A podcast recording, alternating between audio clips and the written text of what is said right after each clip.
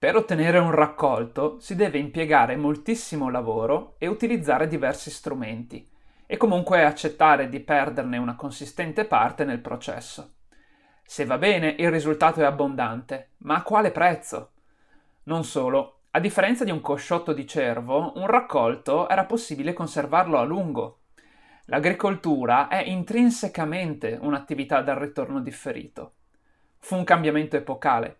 Se ho speso del tempo a seminare, proteggere, raccogliere una pianta, e se dal suo frutto dipende il mio sostentamento, il mio benessere e il mio posizionamento sociale presente e futuro, allora voglio che questo frutto sia mio.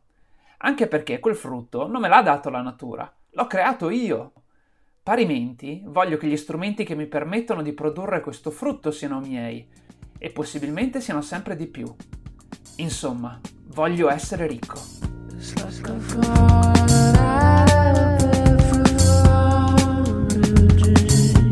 Brave New Work. Viaggio alla ricerca del senso del lavoro umano.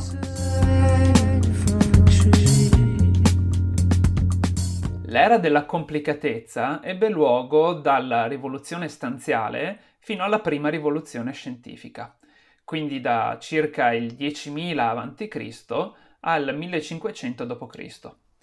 In questa era il lavoro diventa bidimensionale. Se nell'era della semplicità il lavoro poteva essere eh, dipinto come un vettore e quindi avere una sola dimensione, invece nell'era della complicatezza si potrebbe rappresentare come un tracciato che si muove su un piano e quindi su due dimensioni.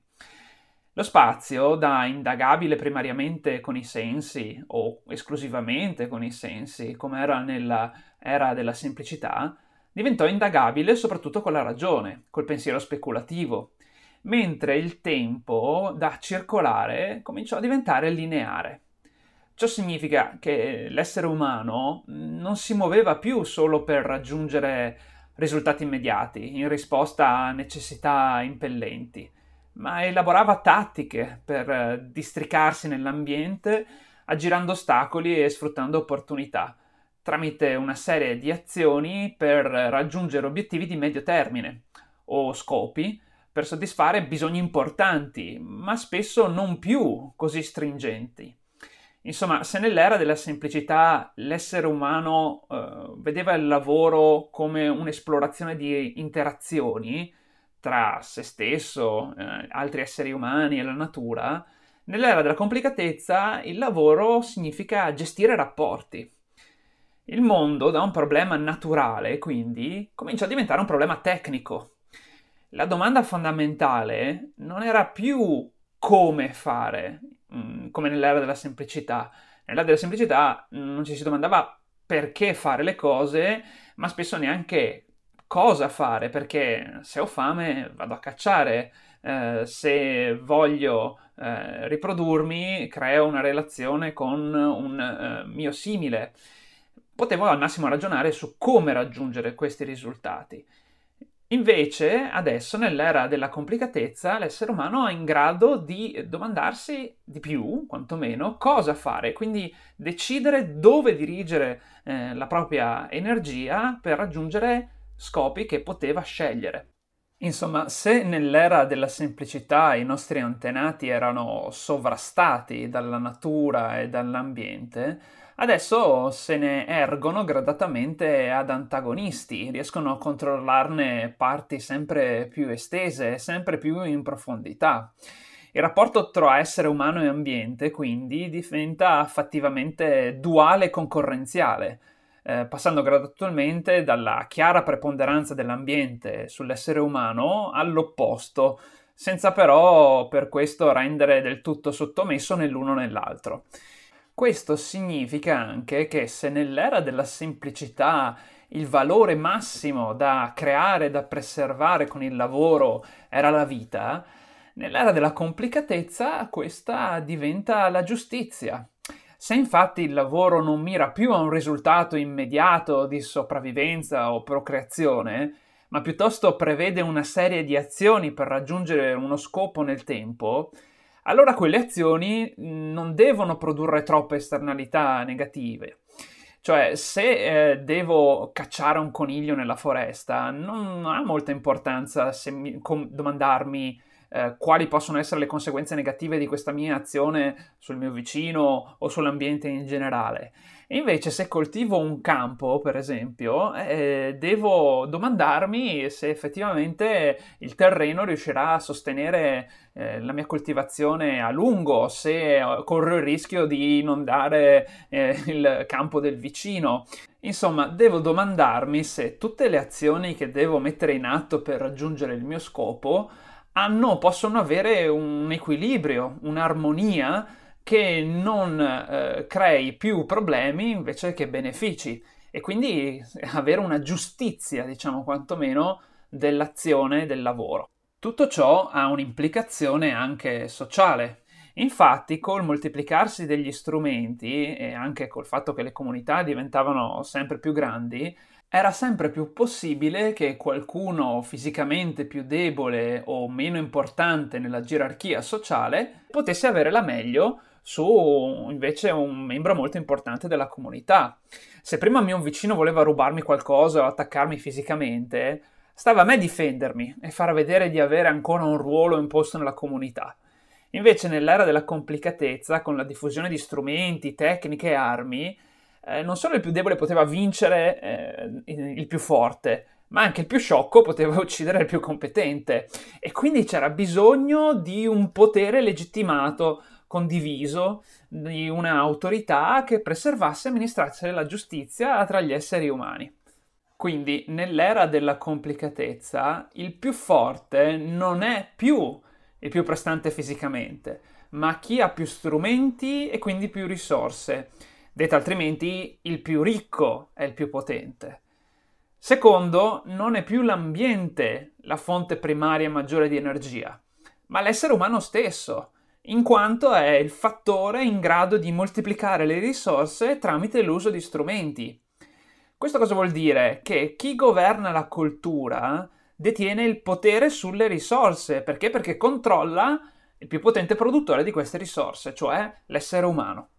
La prima fase dell'era della complicatezza fu la fase della casa, che partì dalla rivoluzione stanziale intorno al 10.000 a.C. e durò fino a circa il 5.000 a.C. In questi 5.000 anni eh, si verificarono, a dire il vero, tre rivoluzioni e queste tre rivoluzioni tutte insieme si potrebbe dire eh, costituirono la rivoluzione stanziale. Le tre rivoluzioni furono quella dell'allevamento, quella dell'agricoltura e quella dell'edilizia.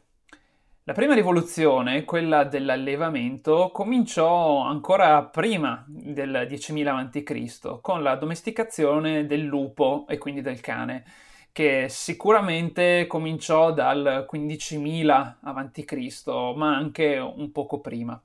I lupi cominciarono a vivere sempre più in contatto con gli esseri umani che ne selezionarono eh, gli esemplari più docili per farli poi accoppiare e produrre così cuccioli di lupo che eh, diventarono dei preziosi alleati per il villaggio, sia nella caccia sia nella difesa. Essendo quindi il lupo di aiuto in entrambe le due grandi categorie di lavoro, quella di cura e quella di procacciamento delle risorse, eh, questo animale quindi divenne una specie di membro proprio delle tribù antiche, eh, seppure sempre di un rango un pochino inferiore. Tutto ciò è anche confermato da un eccezionale ritrovamento archeologico che è stato fatto alcuni anni fa in Germania, eh, in cui è stata trovata una tomba contenente il corpo di un uomo, di una donna e di un cucciolo di lupo, ehm, probabilmente risalenti a 14.000 a.C. più o meno. E la cosa stupefacente è che il corpo del cucciolo di lupo mostrava i segni di alcuni medicamenti e di cura. Quindi vuol dire che i nostri antenati non solo avevano già un rapporto empatico con i lupi fino a 14.000 a.C. e forse anche prima, ma anche che investivano risorse e tempo per prendersi cura di loro anche quando erano cuccioli e quindi non erano ancora in grado di la- dare il loro contributo. Dopo il cane vennero altre forme di allevamento. Eh, il 13.000 anni fa fu la volta dei maiali, 11.000 anni fa degli ovini e 8.500 anni fa dei bovini e infine 4.000 anni fa il pollame, gli asini e i cavalli. Questi animali, con i loro corpi, costituivano una fonte sicura di nutrimento e un approvvigionamento portatile di utensili e oggetti utili alla vita quotidiana, come pelli, otri, coltelli d'osso. Ecco, a differenza del lupo, però, tutti questi altri animali avevano un ruolo solo passivo, quindi erano delle risorse ambulanti, tra l'altro molto comode perché provviste di zampe e quindi anche facili da trasportare durante le migrazioni. Alla rivoluzione dell'allevamento seguì intorno al 10.000 a.C. rivoluzione di gran lunga più importante di queste tre eh, e per la storia umana, la rivoluzione agricola. Circa nel 16.000 a.C. la Terra cominciò a uscire dalla sua ultima glaciazione e tra il 14.000 e il 12.000 a.C. si instaurò un clima caldo e umido che fece la fortuna di una serie di piante come i cereali e gli alberi da frutto. Ciò portò alla creazione di ambienti più fertili, in cui si moltiplicavano le risorse alimentari di origine vegetale. In tutto il mondo, tra il 12.000 e l'8.000 a.C., una serie di popolazioni sparpagliate in quasi ogni continente iniziò a coltivare piante e allevare animali dom- domesticati. Ma dove questo processo ebbe davvero un'esplosione e dove probabilmente cominciò anche un po' prima, dopo ovviamente moltissimi tentativi, fu nella cosiddetta mezzaluna fertile, un'area geografica che partendo dall'attuale Palestina, Israele, diciamo, toccava il sud dell'odierna Turchia per poi ridiscendere lungo la Mesopotamia e quindi il Tigre e l'Eufrate che con le loro inondazioni rendevano quella zona ancora più regogliosa. E questa fu una vera e propria culla della rivoluzione stanziale e sarebbe poi stata la casa delle prime e più complesse civiltà e imperi umani. Ciò ebbe due grandi conseguenze. Prima di tutto, appunto, che sempre più esseri umani si dedicarono alla, all'agricoltura e quindi gruppi anche di esseri umani. Eh, prima occasionalmente, sempre poi più continuativamente, andando a sfruttare, ad insediarsi i luoghi più propizi, più fertili e quindi cominciando anche un po' a difenderli, prima eh, dagli animali, dalle erbacce e poi anche da altri magari che volevano eh, sfruttare quello stesso luogo fertile. Quindi cominciarono ad esserci delle recensioni e la terra cominciò ad essere di proprietà. Non solo, ma anche coltivando qualcosa eh, nasceva la vera e pura proprietà privata. Cioè, se io ho seminato, irrigato, coltivato una pianta, non la sto prendendo dalla natura, l'ho proprio creata io, quindi è mia. In passato nemmeno i figli erano considerati esclusivamente propri, ma più parte della comunità, certo con una relazione speciale con la mamma e anche in parte col papà. Ma eh, non erano cose mh, inanimate, mh, senza volontà eh, e c'era comunque l'idea che prima o poi avrebbero fatto la loro strada e sarebbero, diciamo così, sfuggiti dalla proprietà dei genitori, se si può dire così. E invece no, la pianta è, è inanimata, non ha una particolare dignità e l'ho creata io, quindi è mia e la voglio eh, tenere, non condividere con gli altri e averne sempre di più. In passato eh, probabilmente le eh, tribù erano molto più aperte alla condivisione eh, perché se io uccido un cervo nella foresta, non ha senso che me lo mangio solo io, tanto più che mi viene il mal di pancia e gli altri, vedendomi tornare a mani vuote, eh, non saranno molto contenti probabilmente di me, nel medio-lungo periodo magari mi abbandoneranno. E quindi era naturale per loro condividere tutto e non tenere quasi nulla per se stessi. Questo peraltro, eh, per quanto ci può sembrare strano, è stato osservato anche in diverse tribù, anche fino a pochi decenni fa, in Africa e in Sud America. Invece con eh, l'agricoltura appunto cambia tutto, cambia proprio l'idea che eh, devo avere sempre più strumenti e sempre più risorse. E non solo questo, non solo quindi l'agricoltura eh, poteva dare un surplus di, di, risultati, ma anche il lavoro poteva espandersi all'infinito. Perché se io vado eh, nella foresta a cercare di raccogliere frutti uh, o funghi, Se non li trovo, me la posso prendere con lo spirito dei boschi, me la posso prendere co- forse col clima. Ma se invece il mio campo si inaridisce, certo, magari posso prendermela con la divinità del raccolto, però posso anche pensare che se lavoro di più, se creo dei canali, se vado a prendere più acqua dal fiume e do l'acqua alle mie piante, posso risolvere il problema. Quindi c'era questa idea che più io lavoro, più risorse avrò e quindi chi più lavora più ha dei risultati e si merita quei risultati. Perciò il rapporto tra individui, tra esseri umani e tra esseri umani e natura, da condiviso e collaborativo, diventò sempre più negoziale. Eh, cioè, se prima i cacciatori e i raccoglitori si consideravano tutti figli della stessa terra che gli dava da mangiare, i coltivatori si aspettavano un ritorno dal loro lavoro, tanto dalla terra quanto dall'essere umano.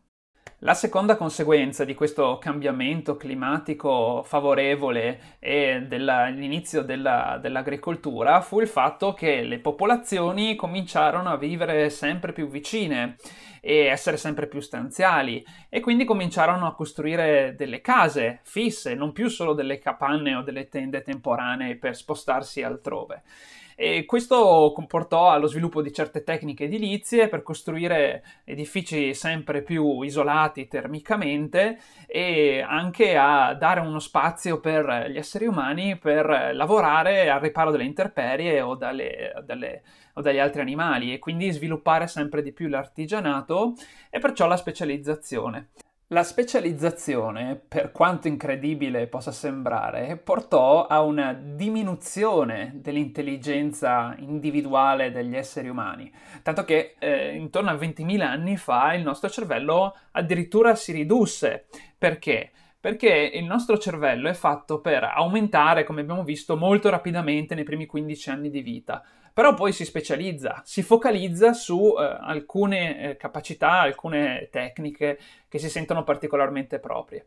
Ehm, questo eh, porta a una potatura, diciamo così, delle sinapsi che si sono sviluppate nei primi anni di vita e, e quindi con la specializzazione si diventa sempre più bravi nel fare una cosa specifica.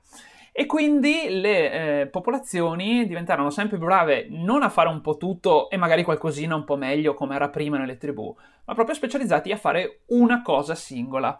Ciò li rese sempre più interdipendenti e d'altro canto l'intelligenza collettiva aumentò sensibilmente. Quindi popolazioni sempre più grandi, che vivevano residenzialmente, sempre più vicino e che dipendevano sempre di più le une dalle altre, la cui intelligenza collettiva aumentava, tutto ciò portò a un nuovo tipo di dimensione sociale ancora più grande. Dai popoli si stava passando alle civiltà.